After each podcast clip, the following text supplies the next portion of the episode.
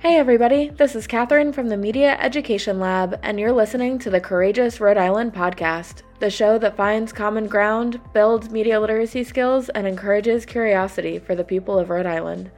In this episode, our host Renee Hobbs talks with author and teacher Kent Lenci, who wrote a book called Learning to Depolarize, which connects classroom learning to navigating a polarized society. Lenci explores topics including what citizenship means to him, why media literacy is a fundamental citizenship skill, and how teachers and students can help depolarize our communities. Hey, I'm Renee Hobbs, and welcome to the Courageous RI podcast. Today, I'm here with Kent Lenci, and he's the author of Learning to Depolarize. He founded an organization called Middle Ground School Solutions because he is trying to help us, educators and students alike, make our classrooms places where we can restore civility and democracy. Kent, welcome to the show. Thank you, Renee. And we haven't known each other long enough to have encountered this little blip, but we probably in the old land, somebody pronounces it Lenci, but we're pronouncing Lenci. Yeah, Lenci. Yeah. Thanks so much. So how did it happen that you got to write a book with this great title, Learning to Depolarize? Yeah, well, what happened first was that I was a teacher for 20 years, so invested in learning. And what also happened along the way was that I got increasingly concerned about political polarization in this country. And one way to tell the story is that over the last few years in my teaching, I had the chance to engage in some really exciting partnerships where I have my kids in Massachusetts partnered with kids in Alabama, and we were helping to break down stereotypes and our impression of the other and so on and so forth. And that was really cool. And separately, I also led my colleagues in some work at my school, just in practicing how to speak with each other across lines of politics, across the political divide, which is really kind of forbidden territory. So these were a couple of experiences I had that really charged me up and made me think it was time to start thinking full time about how we educators can help prepare kids to face the challenges of a polarized society. I was in graduate school in the 2004-2005 school year, and during my graduate program, I wrote a paper about polarization and about how educators could, be part of the remedy to prepare kids for polarization. And so while I've sort of convinced or fooled myself into thinking that I've been worried about this increasingly over the last few years, in fact, this has been on my mind a long time. And I think this is when people say to me, oh, that book is really timely. Everybody's thinking about polarization now. I increasingly realize I think we could have said that 5 years ago, it's really timely, or 10 years ago, or 15 years ago. And we have forgotten as this has become so normalized in our society that this is a challenge that's been going on a while. Boy, that's a really interesting observation. I do feel that the media discourse in the political sphere has made it challenging to teach about media and politics since way before the advent of social media, right? So I remember doing some instructional materials to help teachers use social media in the 2008 election cycle. And the polarization topic was all over that election. So that's a really great way to think about. You've been thinking about this for a long, long time. Now, a lot of the listeners and viewers of this podcast probably don't quite understand why history teachers and civic teachers are so invested in this topic of depolarization, or in the broader concept of civic education. And we're celebrating Civic Education Week nationally and in Rhode Island. And so I wanted to ask you about that complicated word, citizenship. What does citizenship mean to you? Since I'm a teacher, I actually, my first inclination is to think about the word citizenship on a small scale, because so often as a teacher, I would be in conversations with colleagues, with students, with parents about my students as citizens of the classroom or as citizens of the school, right? So that was like a common descriptor or a common way to think about how our kids were doing. And so I have often thought about the people near me in terms of their citizenship. And I think what that has meant to me is relationships. So citizenship is kind of the manifestation of the relationships that we have with the others, right? And part of that is about rights, and part of that is responsibility. So this is a beloved phrase in civics education and history teachers, rights and responsibility. But then I got thinking about how we take citizenship for granted, those of us who don't need, for example, to prove our understanding of American government and basic civics to earn our citizenship badge, right? I don't have to do that every year. I got my citizenship when I was born, in my case, and it's just there, and I don't think about it. In the digital sphere, we are active citizens, whether we like it, whether we recognize it or not, in this digital ecosphere.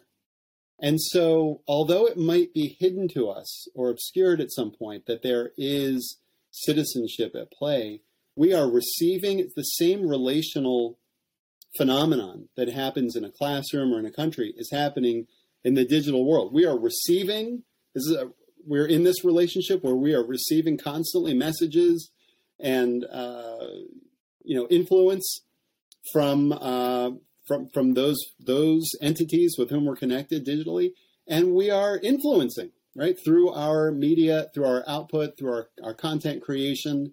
That's pretty darn cool. And to situate a discussion of citizenship in relation to relationships is super powerful. And I really appreciate how when you do that, by situating citizenship as a type of relationship, it's so productive and fertile, right? It helps you say, you can be a citizen of my classroom. You can be a citizen of a workplace. You can be a citizen of a citizen of a country or of a ecosystem made up of zeros and ones, right? So relationships are characterized by some key features, and respect and trust are part of that, right? And when you talk about roles and responsibilities of citizenship, the way I think about that is those are decisions about our behavior in our relationships that make us trustworthy to others, to make others be able to depend on us, right?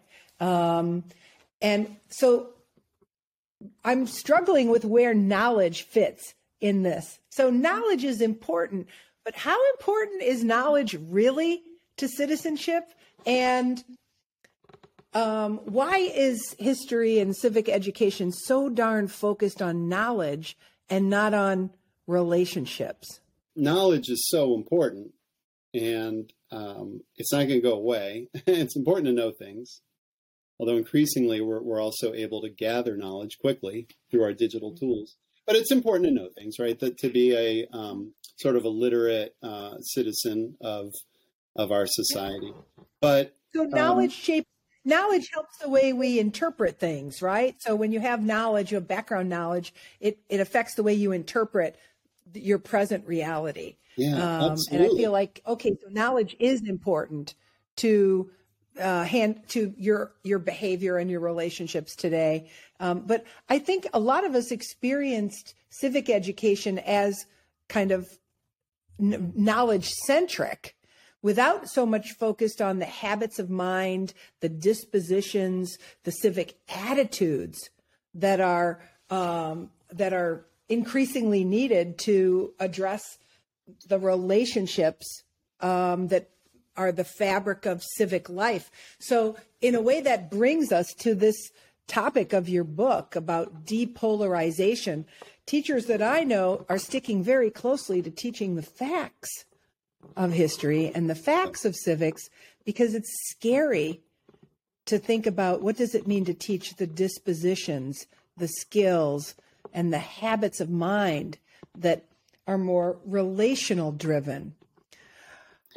How can teachers and students help develop skills that lead to depolarization of our civic sphere?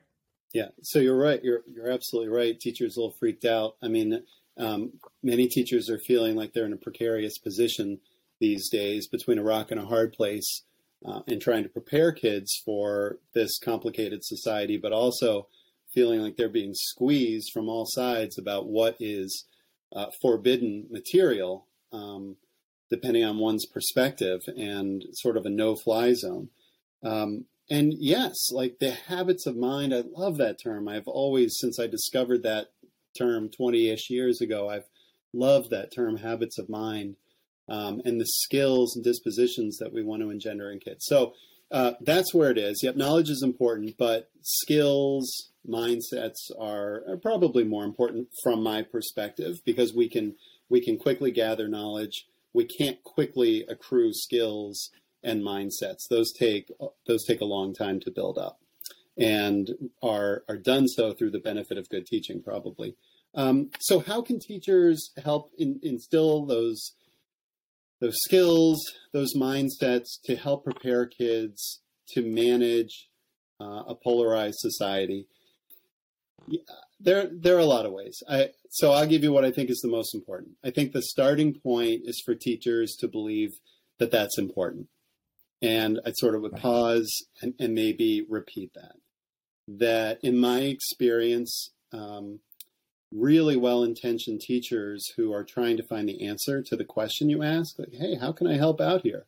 How can I help these kids have the skills they're going to need to navigate a fractured society in a really complicated landscape? And they're looking for tools. They're looking for tools to implement in the classroom. And I can talk about that a little bit too, but my counsel is to pause and take a breath and just make sure that we educators believe that has great value. And if so, I think we will find the ways. We will keep gathering different lessons, and we will keep adding to our toolkit if we think this is really important. And I emphasize that because I do, in my research and writing and work with schools, I find that that people try to build a little bit of a firewall between the world of education. So here I am, a classroom teacher, and I think, okay, let me teach my class. A firewall between that and kind of the political, storm that rages beyond. And I don't think that we can really build as clean a wall between those as we would like. And that gets messy, but it's just the reality that from my point of view, the political informs the school and the school informs our political discussions. It's a two-way street. So I think it starts with teachers saying, okay, yep, kids are going to occupy, they're going to navigate a challenging, politically fractured society. It's worth it to me to invest myself in trying to help them do that as skillfully as possible. I think it starts at a more practical level. I think nothing happens quickly in education. I think that things that stick and that have value tend to transcend a year-long experience in a classroom. I have a lot of humility as a teacher. I think that I don't individually make all that much difference in a kid's life. I think that collectively across the years, when there's continuity in the academic program, that makes an impact. So, building environments, building communities within a classroom and within sort of like the whole grade level, within multi-grade levels, where there's a clear community agreement about how we speak to each other. Catchphrases like "listen to understand," not to get loud. And I think I heard you say something for an upcoming initiative that you have, listen, be more curious than furious, right? So right. And that, which is really cool. But so there are a whole bunch of messages that I think that we need to establish for kids and be consistent from one teacher to another about respect and about trying to build empathy and about creating a safe place, even amid viewpoint diversity, that will really convince people that it is in their best interest to take risks and to engage across lines of disagreement or when they're uncertain. That's in the physical environment. I think it starts there. I think that there are a whole bunch of powerful media literacy lessons that teachers can gather. And I think implementing those, I'm looking at the clock and I'm going to start to rush because I've got so much to say, but I think can you give me an example? First of all, I want to just really underline the point you just made, which is if teachers think this is important, if they firmly believe this is an essential part of education for democracy, they're going to make time to do it. And moreover, they're not just going to do it in their own little classroom. They're going to work with their colleagues across the school level, across the district level, to ensure that these norms of civility, these practices of these roles and responsibilities of citizenship are learned by everyone through the whole cycle. I love that point because it's a team sport. You're just describing teachers playing a team sport, working collaboratively with their community. But I'd love you to paint me a picture, tell me a story. You did develop this really cool strategy of connecting your kids to kids in a completely different cultural milieu, right? And that pedagogy is fascinating to me, but I'm wondering about other lessons that you can visualize for me, and tell me, help me paint a picture of what kinds of instructional practices to help support depolarization. So I will try to do that. From my reading, you are a preeminent expert in media literacy, and I defer to you really in the area that I'm about to talk about, but I think my reading of the research on media literacy, what really grabs me, and I like to kind of strip things back to basics. And what I get from that is inquiry, right? So we want kids to be in the habit of inquiring and be curious about the messages they're receiving, about the sources of information, who wrote this, why, what's the hidden agenda, et cetera, right? There are a million questions that we want kids to ask. And I think that good teaching looks like building that kind of questioning into everyday practices. So I think about, for example, my teaching of the Civil War. I taught American history. Some of that included the Civil War. One topic that we got into a little bit, at least scratched the surface of, was the question of Black Confederates, whether African Americans fought for the Confederacy, because that was something that we would come across in various online sources, would sort of drop hints about this when my kids would research the Civil War.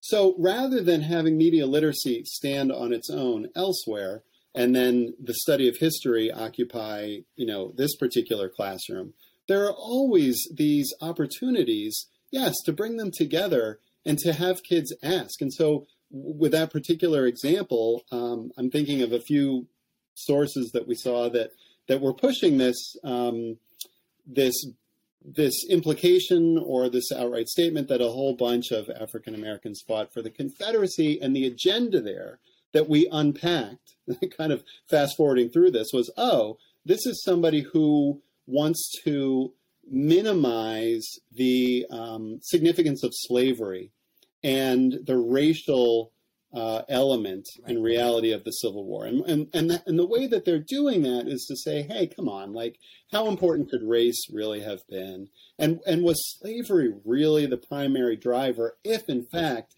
there were a whole bunch of African Americans that fought for the Confederacy?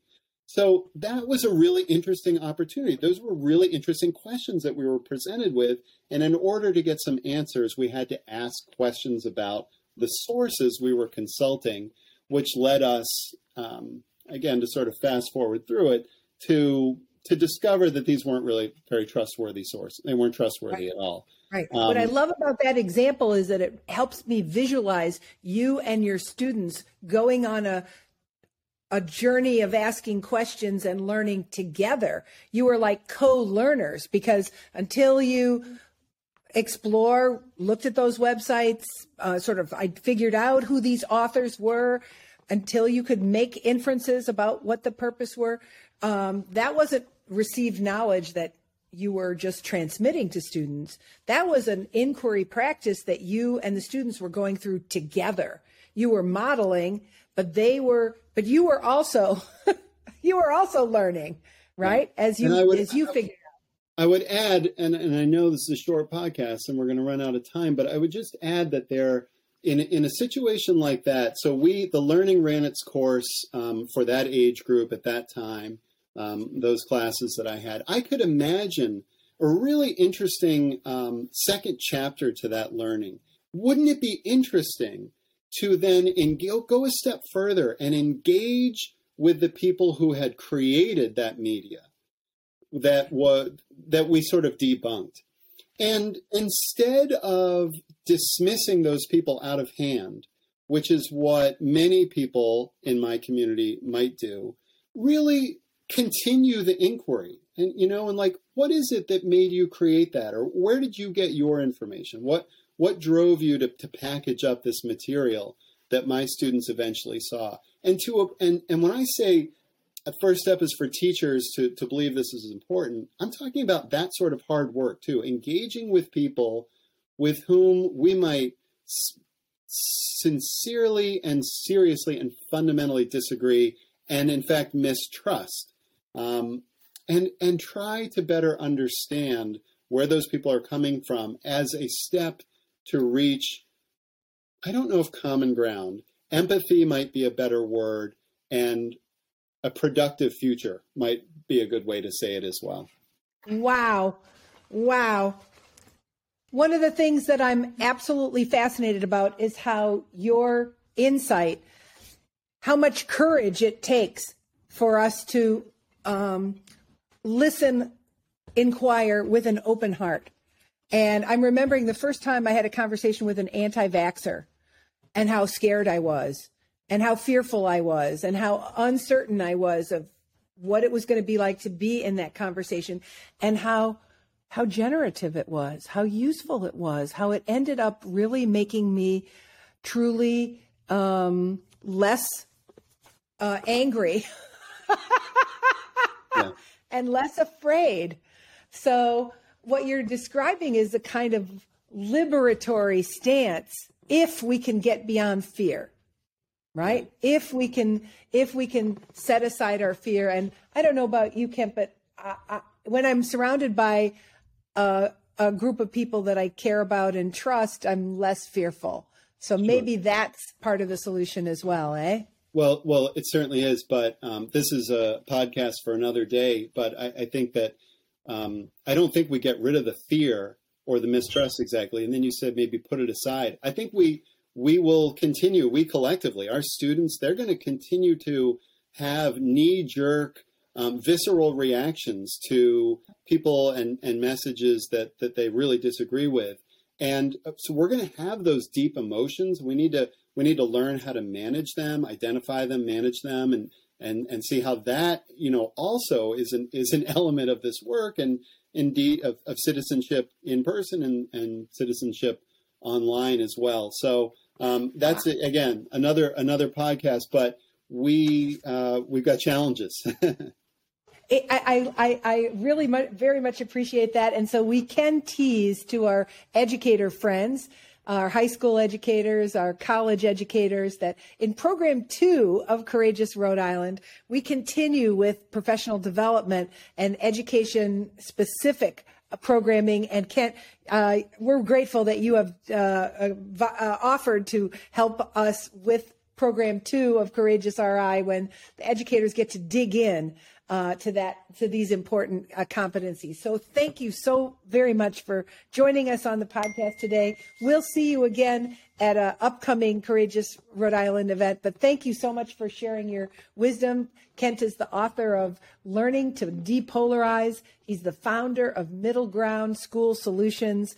He's helping us think more deeply about citizenship, democracy, civic education, and the important role we all play in depolarizing America. Thanks for joining us. I'm Renee Hobbs of the Media Education Lab. See you next time. Bye-bye.